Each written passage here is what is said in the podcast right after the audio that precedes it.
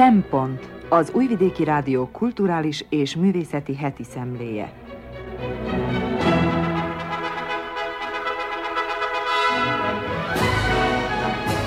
Jó napot kívánok, köszöntöm a Szempont hallgatóit, Madár Anikó vagyok, a mai adás szerkesztője. Sándor Zoltán vállalta magára a Mikulás szerepét a mai műsorban, egy készülő gyermekkönyvről szóló jegyzetet tesz a csizmánkba. Jóda Rózsa Szögi Csaba Szakura Angyalai című híddíjas kötetét ismerteti. Gobbi Fehér Gyula arról írt, hogy hányan szegények, Piros Bálint pedig arról számol be, hogy bejelentette új lemezének megjelenési dátumát a Metallica. Ez a kínálat, tartsanak velünk!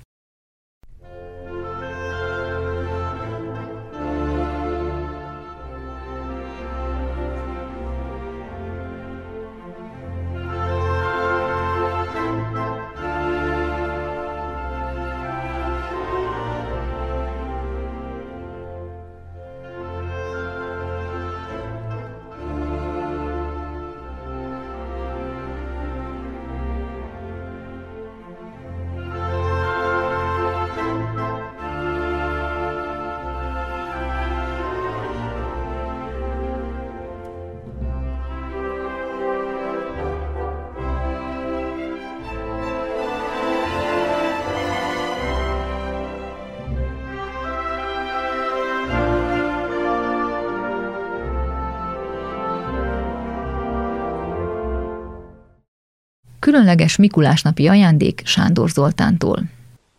Van rajta bugyi. Mikulás napja van. Ezen a napon minden gyerek izgatottan ébredt, kíváncsian szemrevételezve, hogy az éjszaka leple alatt a titokzatos csodalény vajon mivel pakolta meg az előző nap tisztára suvickolt csizmákat és cipőket. Lesz bennük dió, narancs, kisautó, csoki, zokni, hajasbaba, vagy ajándék helyett csupán egy köteg virgács várja az ébredőt. Gyerekként én is mindig lelkes várakozással tértem nyugovóra előző este, abban reménykedve, hogy a Mikulás kitalálja a kívánságomat, ami kezdetben változó volt. Labda, kockák, indián figurák, attól a pillanattól kezdve azonban, hogy megtanultam olvasni, velem könnyű dolga akadt a nagyszakállónak hiszen ajándék gyanánt egy valami mindig kedvemre való volt, mégpedig a könyv. Éppen emiatt gondoltam, hogy ma egy könyvről fogok szólni. Pontosabban egy kiadás előtt álló vajdasági magyar gyerekkönyvről. Egészen pontosan a készülendő kiadvány kapcsán tapasztalt furcsa társadalmi jelenségről, amit a mű figyelemfelkeltő címe gerjeszt, ami úgy hangzik, nincs rajta gatya. A cím hallatán a legtöbben elszörgyennek és még azelőtt elutasítják a készülendő kötetet, hogy bármi információt szereztek volna róla. A címből egyenesen arra következtetnek, hogy egy problémás kiadvány van készülőben, biztosan valami gender propaganda féle gyerekeknek, ami arról árulkodik, hogy adott téren a társadalmi közbeszéd mennyire bizonytalanná teszi az embereket. Felháborodnak és elutasítják, mielőtt még felfogták volna tulajdonképpen miről is van szó. Ehhez komoly szövegértelmezési problémák is társulnak. Mert mit is jelenthet az, hogy nincs rajta gatya? Például azt, hogy a nadrág alá elfelejtett alsó neműt húzni, vagy gatya helyett történetesen bugyit hord, nem utolsó sorban állat az illető. Nem kell valamibe beleképzelni olyasmit, ami egyáltalán nem létezik, mert bármikor az orrunk alá dörgölhetik, hogy rossz az, aki rosszra gondol. És igazuk lesz.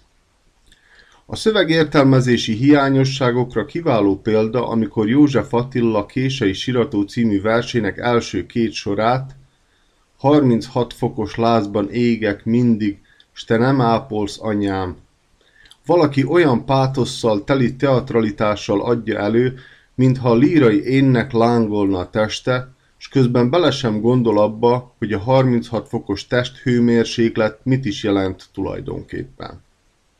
A legérdekesebb, hogy főként azok botránkoznak meg ezen és hasonló lényegében ártatlan kifejezéseken, akik egyébként örömmel követik a gyűlöletbeszéddel és obszcén kifejezésekkel teli politikai talkshow akik nagy előszeretettel kísérik a celeb világ híreit, ahol leginkább az éppen kikivel a téma, nem kevésbé követik a bentlakásos valóságsókat, amelyek szereplői nem feltétlen intellektuális előéletükkel hívták fel magukra a figyelmet, alulöltözködési szokásaikról most nem is szólva.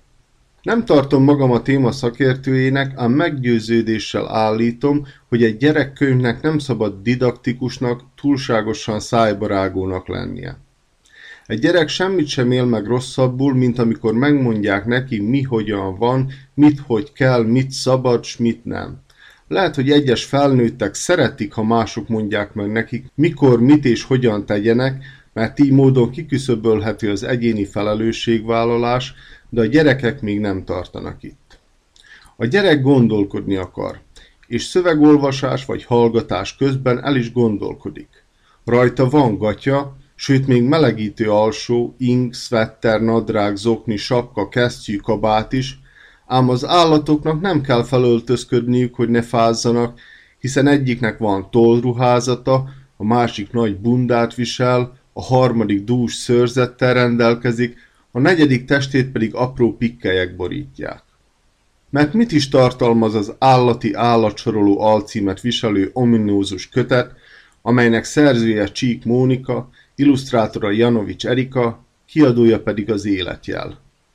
Nem mást, mint vicces limerikeket állatokról, lúdról, jakról, gémről és a többiekről, akik különböző falvakban, városokban, országokban élnek, hiszen a világ nagy, és a gyerek szülőhelye mellett sok más érdekes hely megtalálható benne, mint amilyenek például Nápoly, Ludas, Bután vagy Szaján. És hogy az álprüdéria felhörtyenését kiváltó cím eredetét se fedje tovább homály, végezetül álljon itt a Strutz című versike. Itt egy Strutz, lakhelye bugyi. Kedvence a bugi-vugi. Tolból a ruhája, mindenki csodálja, nincs rajta gatya, sem bugyi.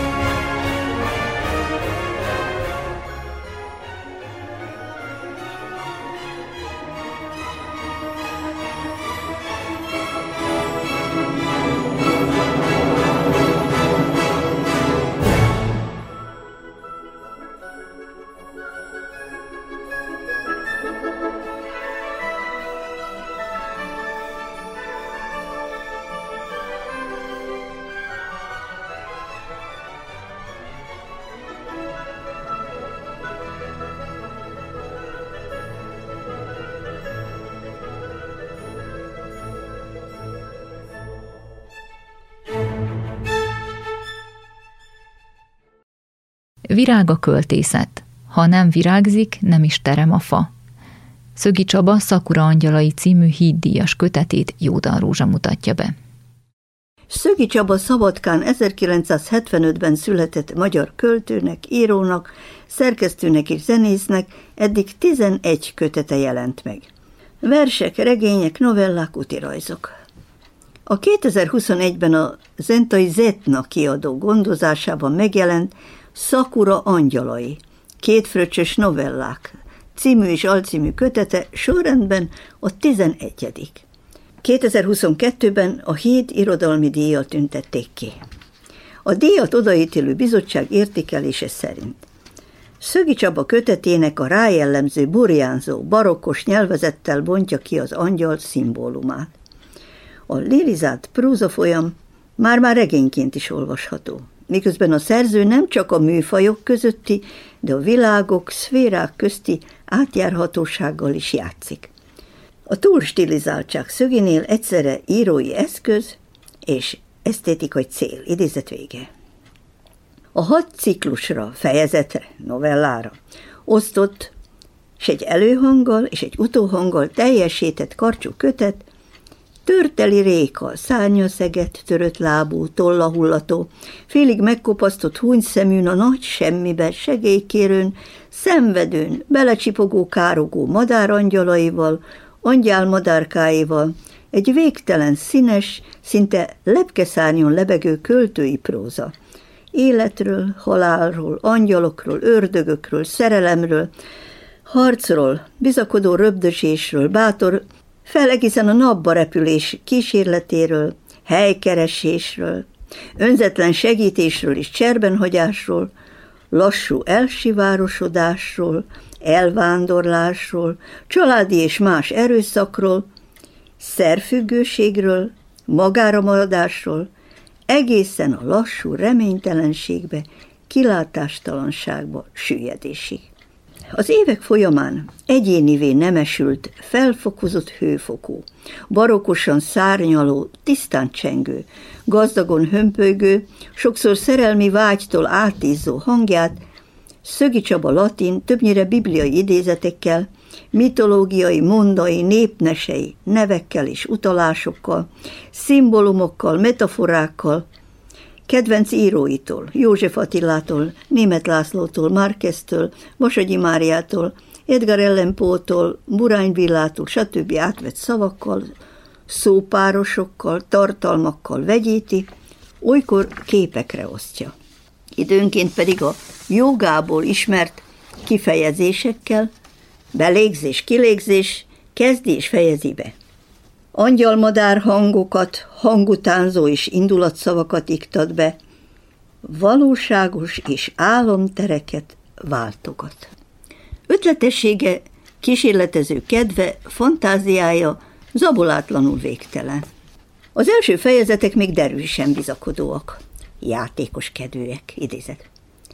Vendégségben vagyok ezen a bolygón, tünde káprázott minden szent reggelem sejem ébredése. Bújócskát játszom. Vele? Veled? Tem magammal. Csontketrecbe zárt kismadarunkat hagyjuk ma felröppenni a magas ég felé. De ne csupán egyetlen napra, közben pillancsunk magunk köré, és lássuk be, lassan ég a vár, és vár az ég. Éj, mély ölén, hely, regőrejtem. Csilingelő harmadkacogásod most ide hallik, kedves? A holnap fényes angyalorcáján, idézet vége. Csupa várakozás. Átrágta sejemburkát, sporban tekergőzik a hernyó. Az időfolyam partra vetett pisztrángja szivárványos fényszárnyait bontogatja a magános csillagék felé. Szférákból csendesen szól a dal. A pillanat elérkezett. Pillanat. Bújócskát játszik. Most itt vagyok. Most már nem. A címadó novellában egy szőke asszonyt vigasztal, akit gondok gyötörnek az öregedéstől fél. Idézett.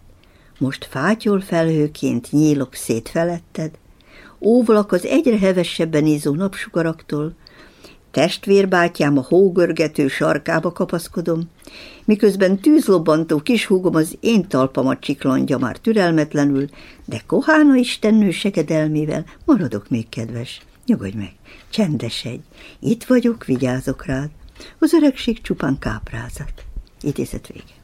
A bárányok megszólalnak, a birkatenyésztő, szegény Sánta Lucián és meggazdagodott húst zabáló fivére Estefán vitájáról szól. Lucián epésen megjegyzi, hogy kapát kellene használni, nem csak a fegyvert forgatni. Bátya fegyverével feléje sújt, de közben az iszabba vágódik. Lucián a vérszaván sírva kiráncigálja, de két odaérkező bátyjuk, mint a Bibliában, őt, a legjobb testvért veszejti el. A gravitáció és gyökerek az elvándorlást siratja. A föld felettihez támaszkodó léggyökereket eresztettek véreink, amikor vándorlásra adták fejüket. Noha sok-sok barát elment, kétségtelen. Tőlük üresek most az utcák, még hétvégeken is, de azért még sincs valódi elnéptelenedés. Lélekben maradtak. Miközben én születő és meghaló csillagok közé kapaszkodó gyökereim távlatából is jól látom, tápláló anyánk minékünke föld, s örök makondóm én nékem. Idézet vége. A lészen hozzája világosságban bizakodó. Végtére is a nap azért mégiscsak mindig újra kisüt. Lelkedben légy szent erekje és fákja mindenek felett. Csak is így maradhatsz hű önmagadhoz, népedhez.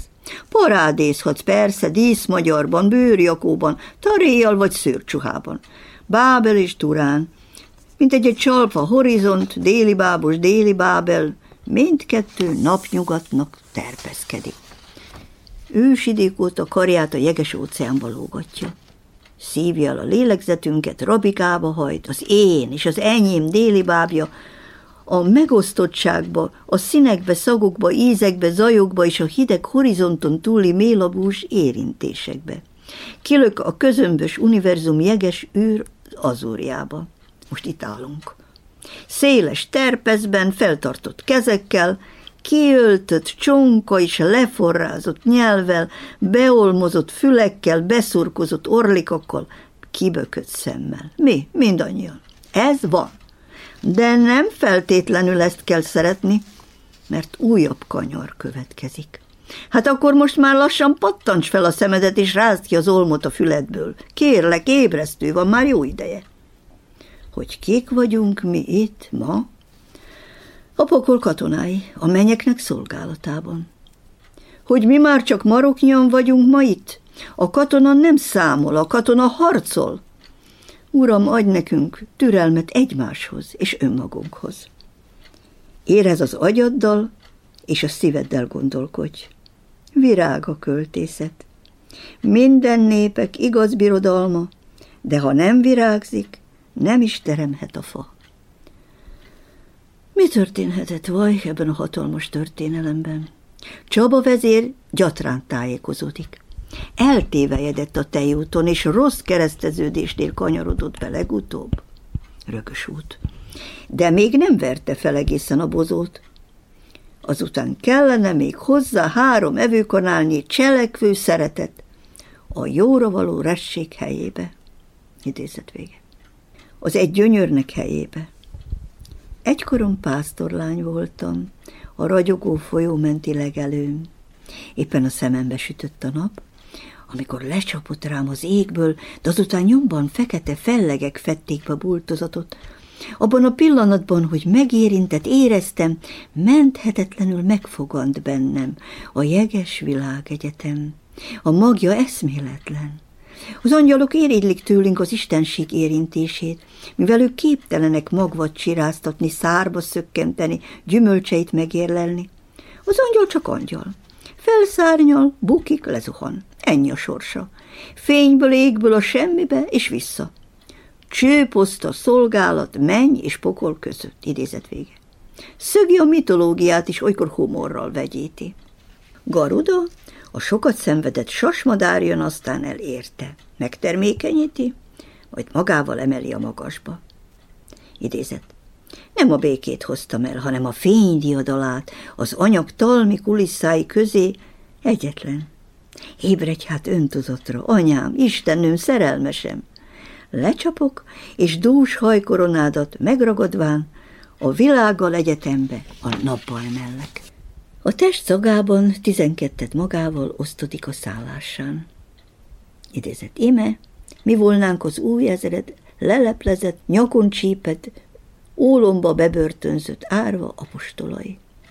Új időknek új dallamaira keringőzünk a deszkakerítés túloldalán, mindörökkön örökké, az utolsó látomás visszhangját némálva. Idézet vége. Amikor ki akar lopakodni, Én viszont rohadhatok napokig a rozsdás vaskeresztre feszítve, miközben a magam mocska csülkömre szárad. Érzem a húsom édeskés zamatát, a harmadnapon elém lökött moslékban. Már-már ízlik. Ez a föld itt a pakal. Gondozónak és gondozottnak egyaránt. Mindenki, aki csak zabál, a saját húsát emészti. Dörgölöm az oldalamat az ólfalához, melyen időnként megnézem az árnyékomat. Létezik még fény valahol, még ha holdé is, még ha büdös is, a mi fényünk. Talán az egyetlen, mi megmaradt. Becsüljük meg, amíg még pislákol.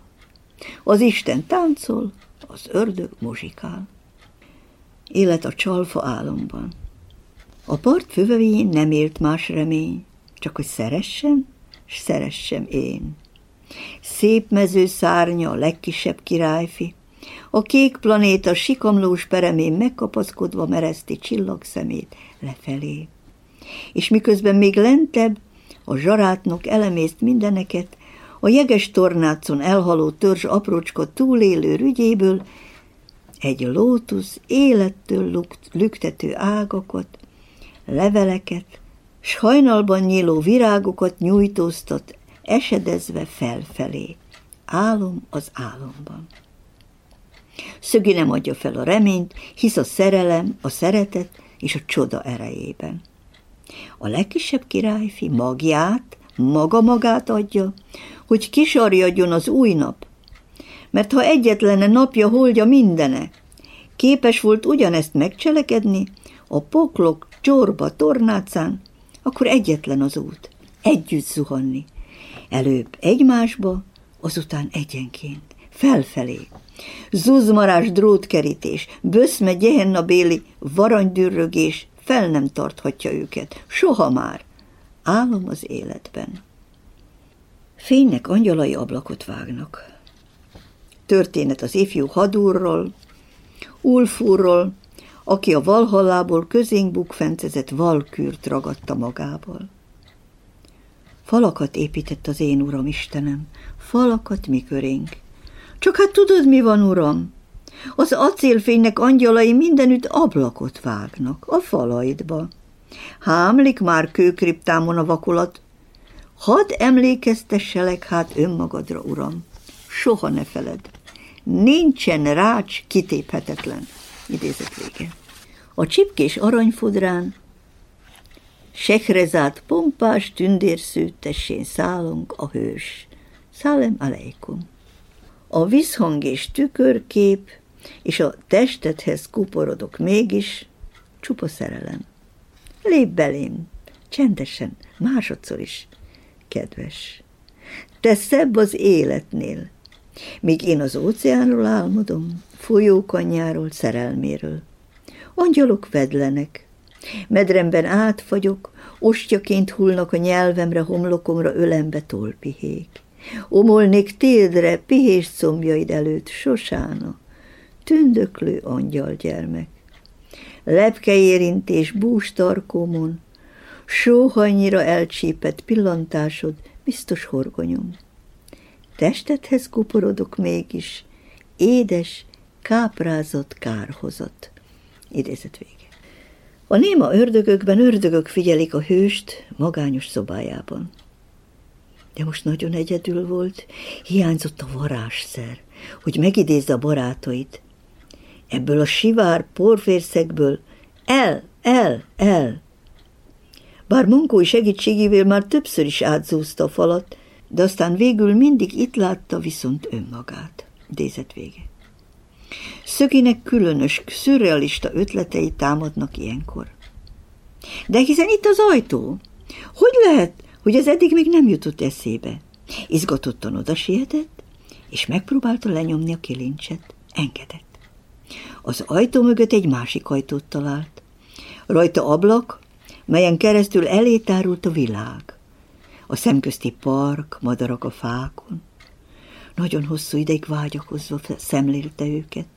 Aztán visszacsukta az ajtót. Az egészet csak odafestette valaki a falra. Idézet vége. Az örvény legmélyében Álommesdjén kövérbabák játszadoznak gírhes ördögfiókkal. Kibozorkáltam a szálló folyosójának félhomájába, és amikor éppen kurjantani lett volna kedvem széles jó kedvemben, megbotlottam egy darab összesűrűsödött sötétségben, mire a reggel megdermet körülöttem. Ekkor újabb nem várt borzongató csavar. Egy lehunyt szemű testet pillant meg, akiért elmormol egy imát, mire az kinyitja a szemét. Képtelen voltam hinni a látványnak, képtelen voltam megmozdulni, lélegezni, sikoltani. Ő engem nézett, én meg őt, és ő én voltam, és vigyorogtam. Egy hirtelen mozdulattal letéptem az ablakról a sötétítő függönyt, amikor is a sikoly végleg benne rekedt. A napfény azonnal átharapta torkomat. A szemközti fal tükrében még láttam, ahogy arcomról lassacskán eltűnik minden érzelem, és egy időben magam is eltűnök a tükörből. Jó reggelt, királyfi! Idézet vége. A Szakura angyalainak szövegfolyamát egy-egy realisztikus novella nyitja és zárja. A boldogság a családi erőszakról, illetve Szilikéről, a kislányról szól, aki ebéd előtt egy órával megmer enni egy szelet csokoládét, idézett. Az apukám meglátta, és nagyon felpofozott. De ez még semmi, nem sírok én már ilyesmitől. Csak most azt is kitalálta, hogy minden óriás pofon után nagyon gyorsan el kellett szaladnom a kert végéig, utána visszaszaladnom hozzá, és akkor kaptam még egy borzasztó nagy pofont. És ezt így egy ideig. Nem volt szabad sírnom se, mert akkor még két pofont kaptam volna egy helyet. Ezért csak utána sírtam egy kicsit titokban, amikor senki se látott. A torinói lepel Színe és Viszája című utóhang, szintén egy realisztikus történet egy árva, a keleti pályaudvar vizelet, hányás és ürülékszagú aluljárójában élő, banja, púpos, sánta, nyeszlet, alultáplált tizenéves Ferikéről, aki rekkenő hőségben is százjukú bakancsában, és egyetlen pusztó kabatjában csámpázik ki a napfényre, mert nélküle még egy telet nem élne túl. Botorkálása közben nekiesik néhány bőrfejű, és összeverni, ha nem mentené ki két másik kamasz. Idézet. Ferike leroskad a szép művészeti oszlop sorának, balról második pillérénél. Nem sikerült már erőt gyűjtenie, hogy a Városligeti tópartjához elbotorkáljon. Végig nyúlik a forró kövön, mosolyog. Figurájának, örök muzsájának vékony ajkai még lefelé görbülnek. A torinói lepel színe is viszája. Ő már boldog. Most már minden nagyon jó.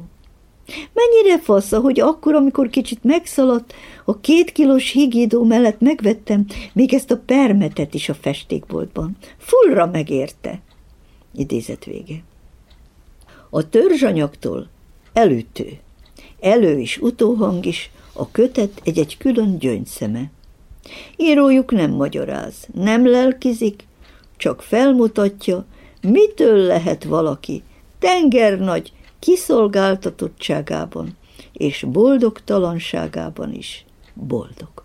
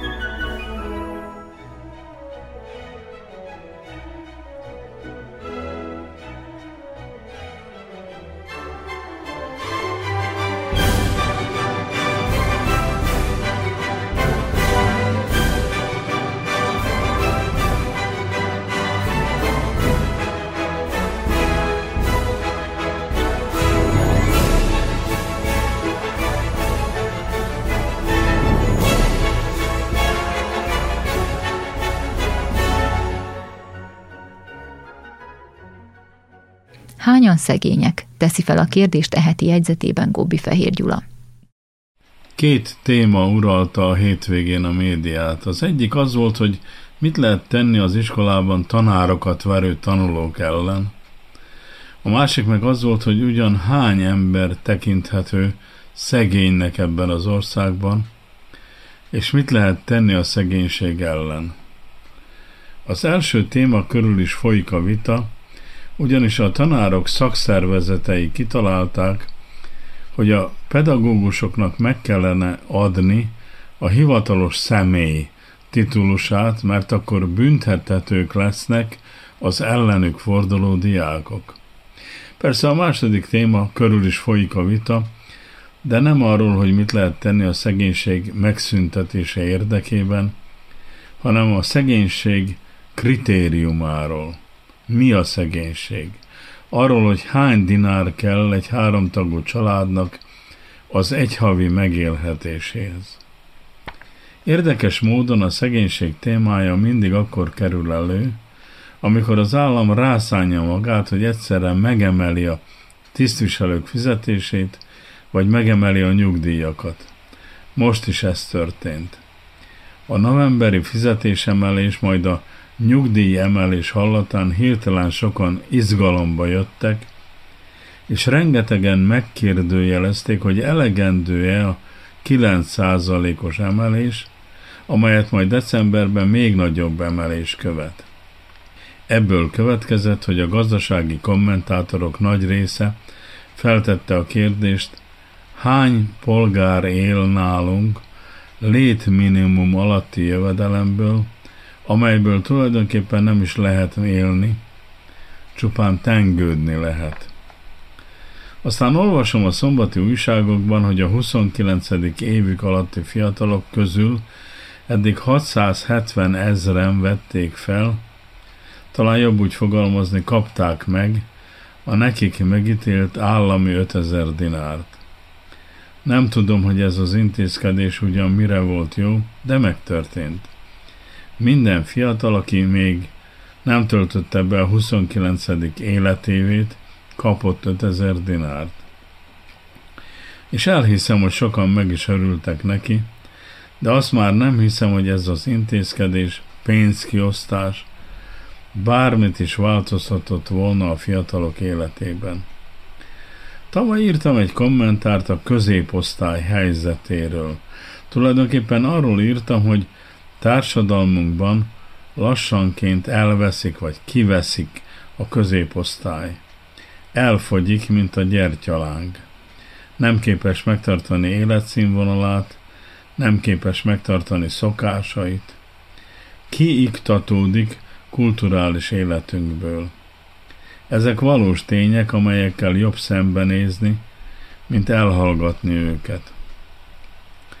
Az úgynevezett szociális ügyekkel foglalkozó minisztérium úgy tesz, mintha ebben az ügyben tenne valamit, de azt hiszem tulajdonképpen cselekvésképtelen.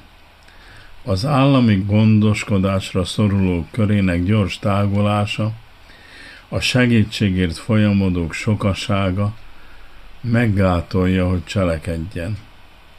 Most is arról folyik a vita, hogy hányan vannak, akik szegénynek tekinthetők.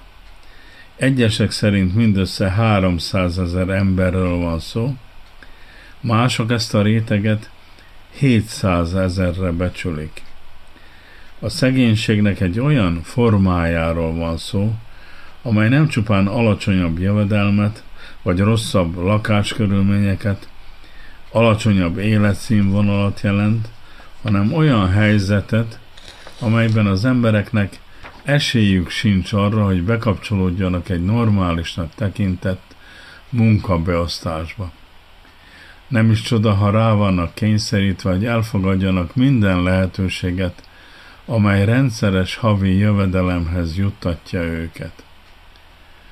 Ma mindenki, aki valamilyen hivatalos ügyet akar intézni, elintézni, szembe találja magát egy teremmel teli tisztviselővel, akik tulajdonképpen nem csinálnak semmit, csak múlatják az idejüket.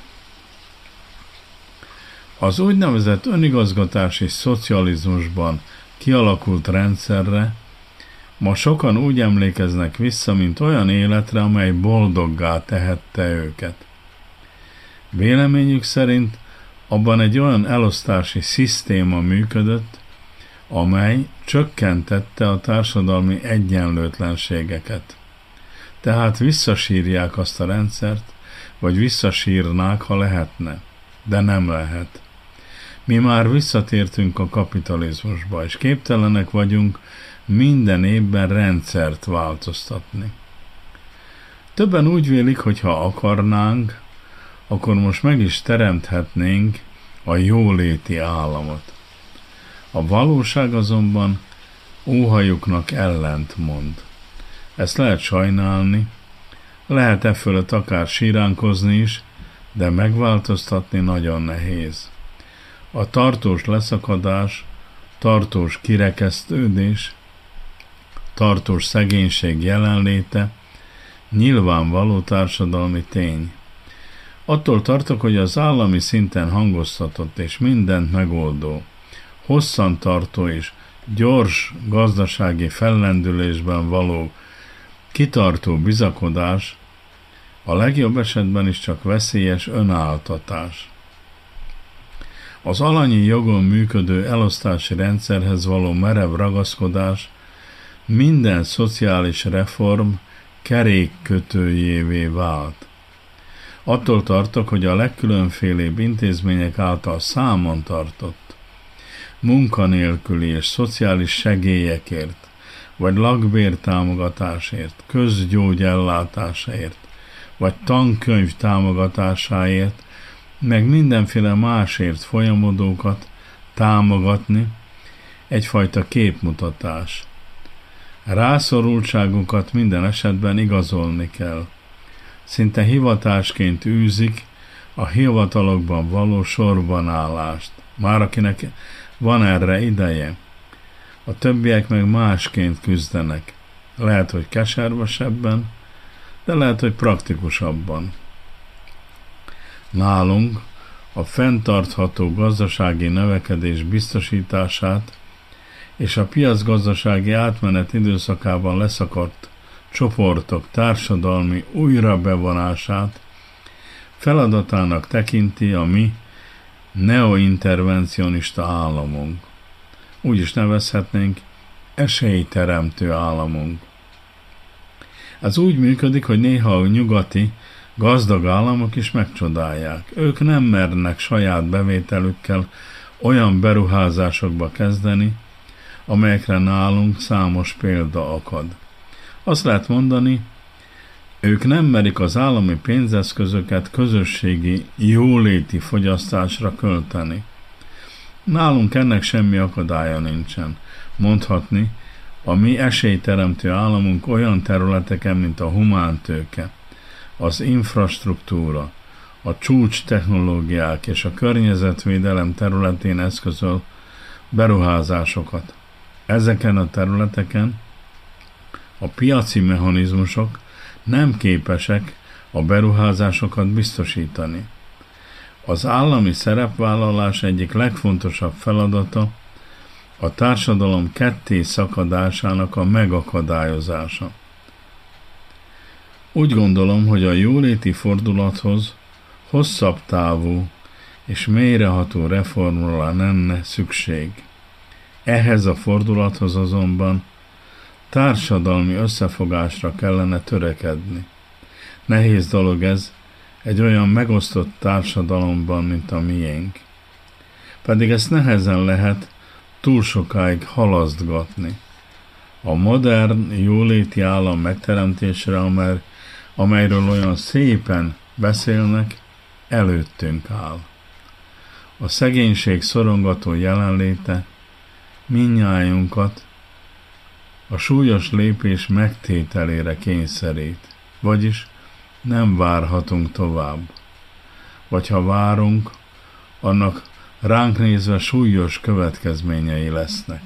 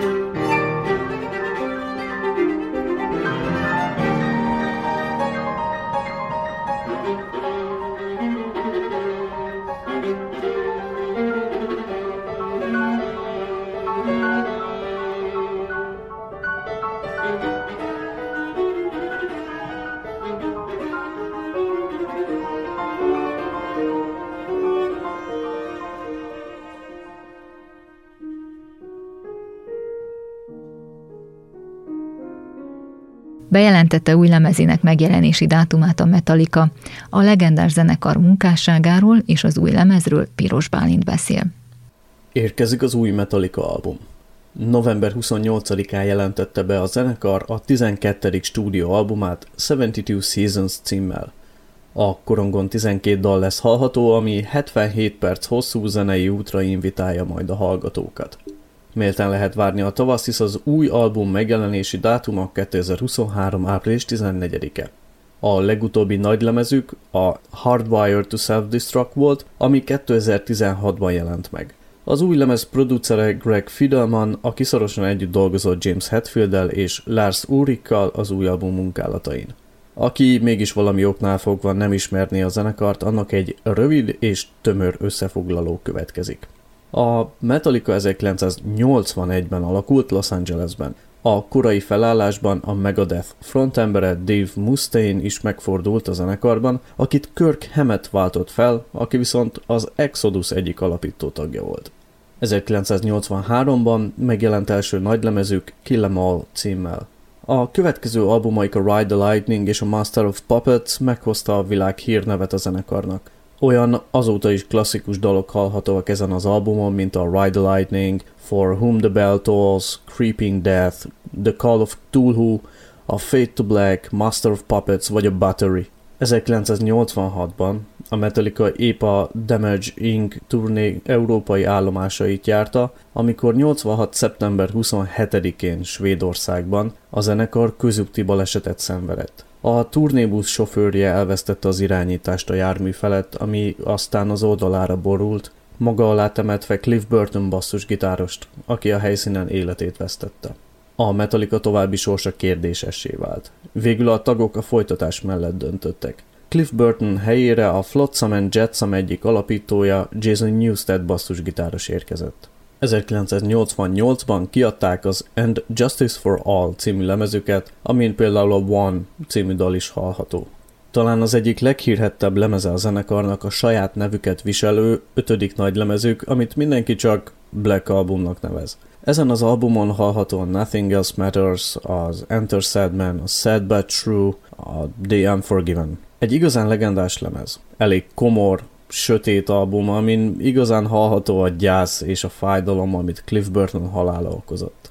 A zenekar 1996-ban jött ki a Load, majd 97-ben a Reload albumokkal. Amellett, hogy zeneileg kicsit lágyabbak lettek, kicsit hard rockosabbak, maguk mögött hagyva a trash metalt, külsőleg is új imist vettek fel. Levágatták a hajukat, és beálltak a késő 90-es évek divatvilágába is, ami aztán a rajongók nagy részét meg is osztotta. 1998-ban kiadták a Garage Inc. dupla albumot, amin feldolgozás dalok hallhatóak olyan zenekaroktól, mint a Diamond Head, Thin Lizzy, Black Sabbath, Misfits, Merciful Fate, Killing Joke. 1999-ben jelent meg az S&M koncertlemez, ami a Metallica és a San Franciscoi Szimfonikus Zenekar közös előadása hallható. 2001-ben Jason Newsted basszusgitáros belső feszültségek miatt elhagyta a Metallicát. Ugyanebben az évben adták ki a Some Kind of Monster című dokumentumfilmet, ami két év több mint ezer órányi videóanyagát dolgozta fel. 2003-ban jelent meg a Saint Anger című albumuk, aminek felvételei még az album producere Bob Rock basszusgitározott. Később ebben az évben érkezett Jason Newsted helyére Robert Trujillo, a Suicidal Tendencies korábbi basszusgitárosa. 2008-ban jelent meg a Death Magnetic, majd 2011-ben a Lou Reed és a Metallica közös lemeze a Lulu.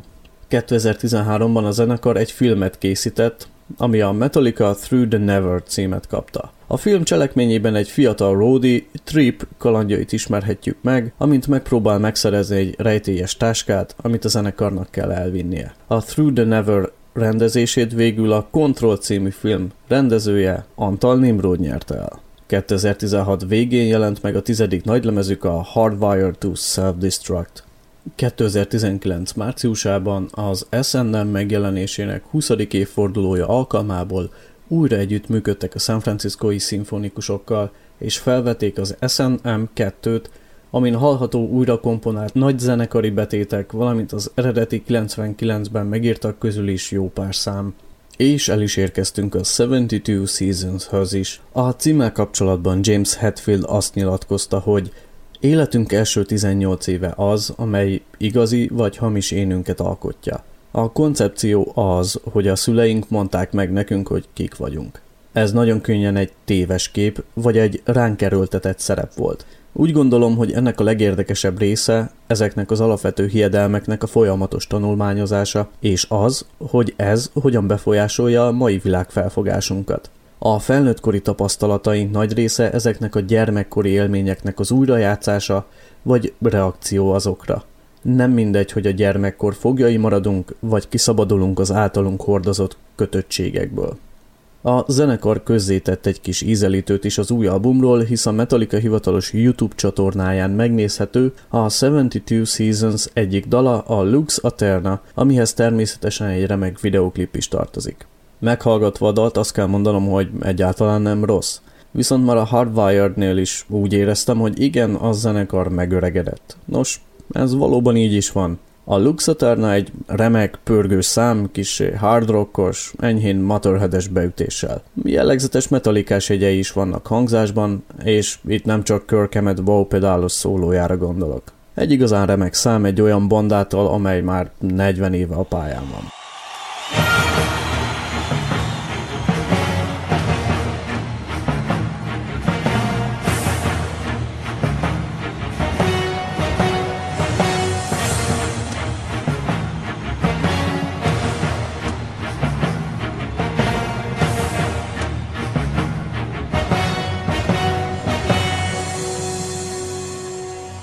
Kedves hallgatóink, az Újvidéki Rádió kulturális és művészeti heti szemléjét hallották.